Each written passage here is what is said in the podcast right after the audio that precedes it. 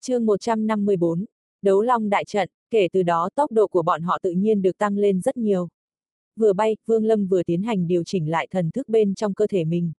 Cực cảnh thần thức sau khi trải qua nhiều cuộc tranh đấu đương nhiên sẽ bị hao tổn đôi chút tia chớp màu đỏ ánh lên trong ý thức hải từ từ lớn dần lên. Trưa ngày hôm sau, tại địa phận của Tổng giáo phái đấu tạt thần thức của Vương Lâm đã hồi phục lại như ban đầu, hắn phóng mắt ra xa nhìn cảnh vật ở nơi đây. Trước mắt là một dãy núi lớn, đỉnh của ngọn núi đã bị người ta dùng phép thuật biến thành hình rồng, cả dãy núi trông từ xa lại giống như hình một con rồng đang uốn lượn. Đứng trên đầu rồng là một ông lão tóc bạc trắng, gương mặt thâm trầm, ánh mắt lạnh lùng, đang nhìn về phía Vương Lâm. Phía trên không của đầu rồng, 10 vị kết đan kỳ tu sĩ đang hợp thành kiếm trận, sau khi nhìn thấy Vương Lâm, mỗi người có một tâm trạng khác nhau, người thì kiêng nể, người thì lại sợ hãi. Giữa vòng tròn do 10 người họ tạo thành có 10 thanh phi kiếm đang chuyển động, chúng va vào nhau gây ra những hồi tiếng leng keng, những tia lửa lóe lên sáng chói. Từ trong thân rồng tỏa ra từng luồng từng luồng linh lực, đặc biệt là từ những chiếc vảy rồng. Nếu nhìn kỹ ta có thể thấy trên từng chiếc vảy đó chính là từng vị tu sĩ. Nhìn từ xa, khi tất cả các thanh kiếm cùng ánh lên thì cả thân mình con rồng như bừng sáng, như một chú rồng sống thực sự. Đấu long đại trận, thượng quan trầm ngâm một lát rồi lẩm bẩm một mình. Mộc Bắc vội giải thích, đấu long đại trận này là trận pháp chấn phái của đấu tà phái. Tương truyền nếu như không phải là tu sĩ có tu vi nguyên anh thì không thể hóa giải được. Tuy những lời đồn đại đó đều là nửa thật nửa giả, nhưng trong toàn bộ Nam Đầu Thành này không trận pháp của môn phái nào mạnh như vậy.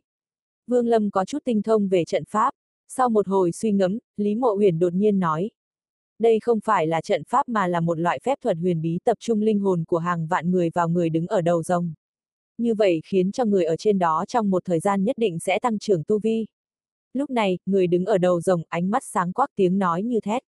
Đạo hữu đang mang chu sát lệnh trên người, lão phu là trưởng môn đấu tà phái giải Đông Lai, một vạn ba nghìn năm trăm sáu mươi hai người của đấu tà phái đều đang ở đây.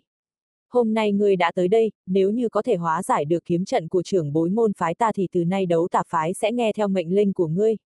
Còn nếu ngươi thua thì đừng trách lão phu nặng tay, ngươi có dám không? Tiếng nói của ông ta vang vọng, như tiếng sấm rền, rung chuyển bốn phương. Cùng lúc đó, hàng vạn người ở trên mình rồng đồng thanh thét lên, Từng đám sương mù đang cuồn cuộn trên bầu trời bỗng dưng tản ra sau tiếng thét đó. Tia sáng tỏa ra từ hàng vạn thanh kiếm, linh lực từ những đồ đệ ở nơi thấp nhất cũng nhanh chóng bay lên, tất cả tập trung lại nơi đầu rồng.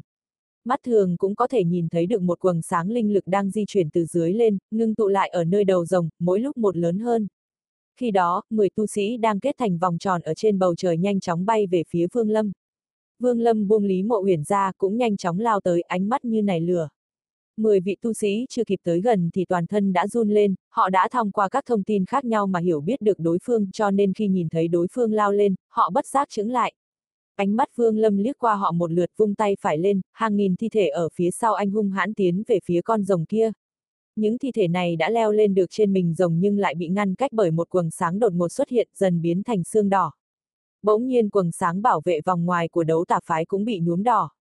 Quầng sáng lớn di chuyển từ thân rồng tới người đứng trên đầu rồng, một thứ mùi lạ bỗng lan tỏa ra từ người ông ta. Quần áo ông ta rách toạc ra cơ thể bỗng nhiên lớn lên gấp bội. Linh lực khổng lồ giống như sóng biển, đang toát ra mạnh mẽ từ người ông ta. Lão ta gầm lên vài tiếng, sức mạnh tăng lên gấp bội cuối cùng gần đạt tới thời kỳ sơ Nguyên Anh. Nhưng không đạt được tới ảo anh cảnh giới của Nguyên Anh. Ảo anh cảnh giới thường chỉ xuất hiện trong hình nhân do một vị tu chân quốc thượng cấp luyện ra giải đông lai gầm nhẹ cả thân người bay lên không trung, ánh mắt lạnh băng, nhìn về phía những tu sĩ kết đan kia, hét. Lũ vô dụng cút hết đi cho ta. Mười vị tu sĩ kết đan kỳ mặt đầy phẫn nộ nhanh chóng lùi sang một bên, lạnh lùng quan sát. Giải đông lai đảo mắt cười dữ tợn. Ta đã nghe hết tất cả những lời đồn đại về nhà ngươi, dường như dưới Nguyên Anh không có ai là địch thủ của ngươi. Nhưng bây giờ ta đã có sức mạnh của Nguyên Anh kỳ, xem ngươi thắng nổi ta không. Lý Mộ Huyền mặt mày trắng bệch khẩn thiết nhìn Vương Lâm, cô chợt phát hiện ra sự giễu cợt trong ánh mắt của hắn. Cô không hiểu tại sao trong lòng mình lại cảm thấy yên tâm hơn vài phần. Lúc này hai anh em Mộc Nam và Mộc Bắc trong lòng cảm thấy lo lắng, họ vốn cho rằng Vương Lâm sẽ dễ dàng thắng được nhưng bây giờ, xem ra tình thế đảo ngược mất rồi. Nếu như Vương Lâm bại trận, chờ đón họ chắc chắn là sự tức giận của giải Đông Lai trưởng giáo. Họ biết đấu tà phái có kiểu hình phạt vô cùng tàn khốc đối với những kẻ phản đồ bổn mạng tinh huyết của Thượng Quang Mặc cũng đang ở trong tay Vương Lâm, nếu như Vương Lâm bỏ mạng, hắn cũng không tránh khỏi cái chết. Lúc này từ tận đáy lòng hắn đang gào thét thầm nghĩ phải làm sao phá được thế trận. Vương Lâm cười thầm trong lòng, nhún một bước anh lao lên, đứng cách giải đông lai khoảng 30 trượng, lạnh lùng nhìn đối thủ. Không phải ngươi biết tử chú thuật hay sao? Cho lão phu diện kiến sức mạnh tử chú thuật của nhà ngươi đi. Giải đông lai bỗng biến mất khi xuất hiện đã ở cách đó 30 trượng rồi. Khi đối thủ biến mất Vương Lâm cũng bay ra sau, giải đông lai lại di chuyển. Vương Lâm cũng vẫn lùi lại, lạnh lùng nhìn giải đông lai. Giải đông lai trao mày, nhìn chằm chằm Vương Lâm. Rốt cuộc ngươi muốn gì? Sự suy nghĩ trong ánh mắt của Vương Lâm càng lộ rõ, nhưng hắn bình thản đáp. Ta không đấu nữa, nói rồi hắn bay ngược lại nơi Lý Mộ Huyền đang đứng tay ôm lấy eo cô rồi cả hai lùi lại tới đỉnh một ngọn núi cách đó khoảng 100 trượng, sau đó Vương Lâm nhìn giải đông lai cười khẩy. Giải đông lai càng cao có thêm, gầm gừ. Một khi đã như vậy, chuyện này, hắn chưa nói hết lời, đã biến mất khi hiện hình trở lại đã đứng trước mặt Vương Lâm, hắn cười hung tợn há miệng phun ra một tia sáng trắng. Ánh sáng trắng đó biến thành một chiếc đầu hổ gào thét lao tới chỗ Vương Lâm. Cùng với đó, tay phải hắn vung lên, trong vòng ba trượng quanh Vương Lâm xuất hiện một tấm lưới điện đang hung hãn siết chặt vào trung tâm. Sắc mặt của Vương Lâm vẫn bình thản, khóe môi vẫn nở nụ cười lạnh băng. Trong khoảnh khắc chiếc đầu hổ lao tới, mà đầu ở Long Cân lập tức nhảy ra cười một tiếng rồi nuốt trọn chiếc đầu hổ đó vào trong miệng. Cùng với đó tinh quang phi kiếm cũng lóe sáng, lưới điện xung quanh Vương Lâm vang lên những tiếng nổ lục bục, phi kiếm lao tới tấn công vài lần, lưới điện tự khắc vỡ vụn. Còn giải đông lái, trên tay phải của Vương Lâm đột ngột xuất hiện băng diếm từ đó toát ra từng làn khí lạnh toát. Lúc vòng cầu lửa xuất hiện, sắc mặt của giải đông lai thay đổi nhiều lần, hắn liền nhảy về sau. Nhưng ngay sau đó, nhìn thấy tia sáng đỏ trong ánh mắt Vương Lâm, thần thức trong hắn bỗng bị chấn động. Thần thức chấn động khiến cho cả người hắn đứng im, do đó vòng sáng lửa cứ lặng lẽ đâm trúng vào ngực hắn. Một thứ ánh sáng xanh lam nhanh chóng lan tỏa ra ngoài theo hình mạng nhện từ chỗ bị đâm trúng. Máu đã xuất hiện trên khóe môi của giải đông lai, hắn lại lùi về sau, mãi khi tới chỗ cách đầu rồng khoảng 30 trượng thì mới dừng lại. Hai tay hắn bắt ấn, điểm huyệt vào ngực, sau khi rít lên vài tiếng, hắn đã đẩy lùi được thứ ánh sáng xanh đó về với điểm xuất phát của nó, ầm một tiếng, nó thoát ra khỏi ngực hắn. Vòng băng lửa lóe sáng nhưng ánh sáng đã nhạt đi đôi phần, rồi bay trở lại nơi Vương Lâm.